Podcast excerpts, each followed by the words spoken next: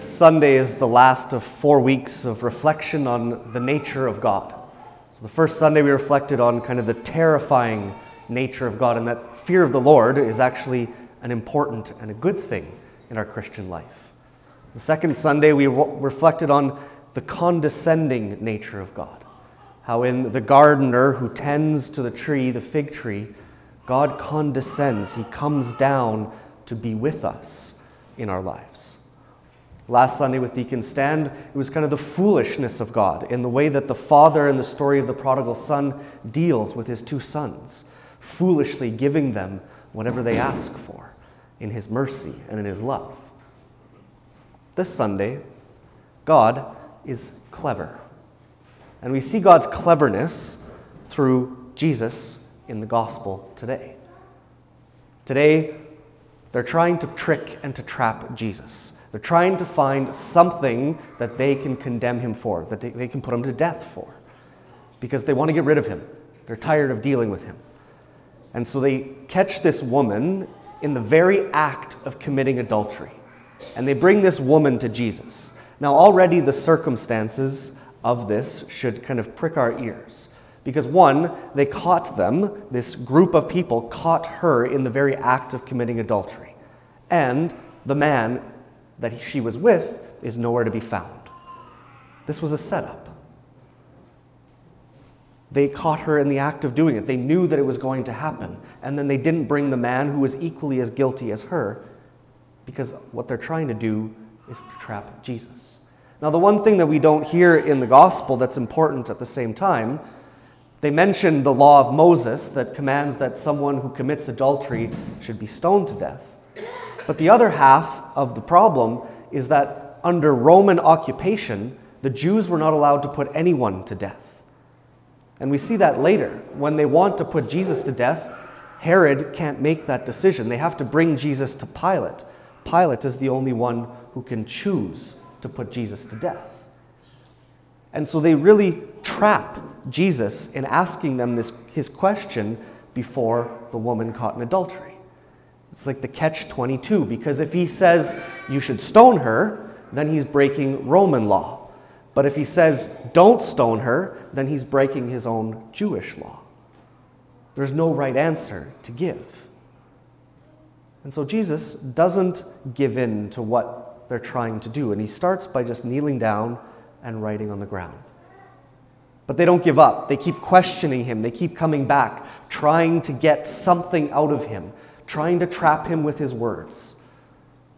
And then Jesus gives those words that we've heard a hundred times before. Let the first among you who is without sin cast the first stone.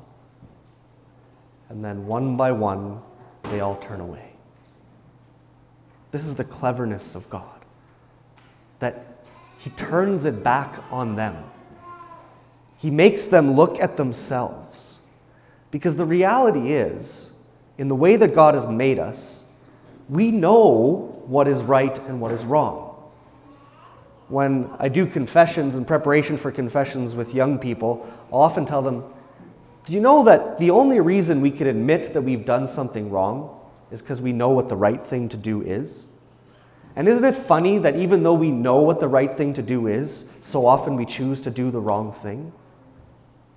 It doesn't make any logical sense, but it's what we do. We know what the right thing is because that's how we can admit to God, I have sinned. If we didn't know what the right thing to do was, if all that was right was what we believed was right, then we would never do anything wrong because I just do what I want to do. But we know. Even these scribes and Pharisees know.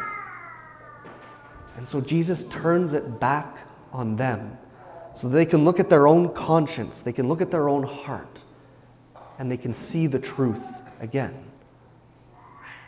Another famous example from the Old Testament of this cleverness of God is shown through King Solomon, the wise King Solomon.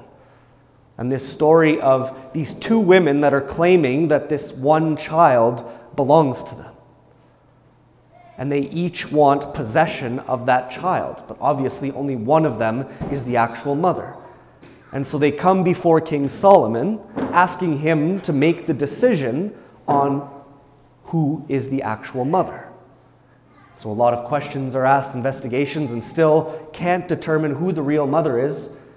And then the cleverness of God through Solomon's wisdom. Solomon says, Well, then, if both of you think you are the mother, then let's just divide the child in two, and you each can have your own half. And immediately, the real mother of the child says, Then let her have him. And then Solomon knows exactly who the mother is. God allows things to get turned back on us so that we can see the truth that we already know, but that we struggle to see because of our sin because of the complexity of living in this life. But if we take that time to pause, to reflect, to pray, we will see what is good and true and beautiful. God's put it there. He wants us to know it. He's not trying to hide it from us.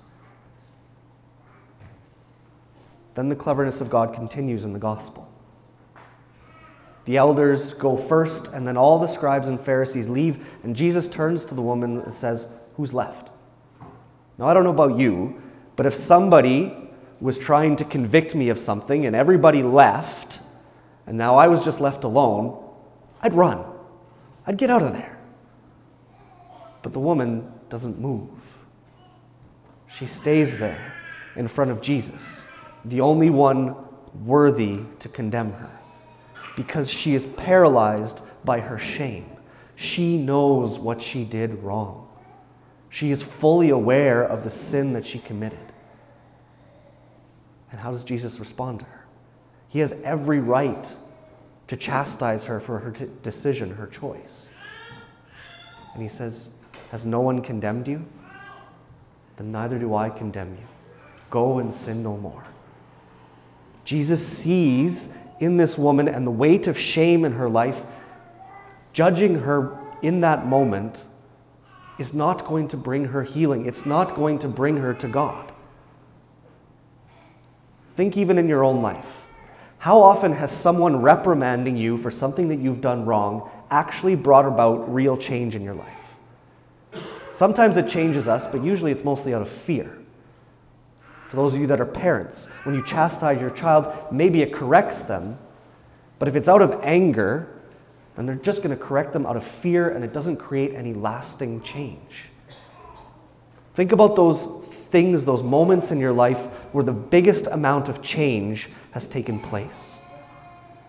It's come because you know that you're loved by this person. Someone who's willing to walk with you through the difficulty of making that change in your life. We change when we know that we're loved, not when somebody reprimands us and condemns us and corrects us for what we've done wrong. And this is what Jesus does for the woman caught in adultery. He doesn't condemn her for what she's done wrong, but reminds her of what she can do good. Jesus looks at her, gives her back her dignity, that she feels like she's completely lost in this public shaming that she's just experienced.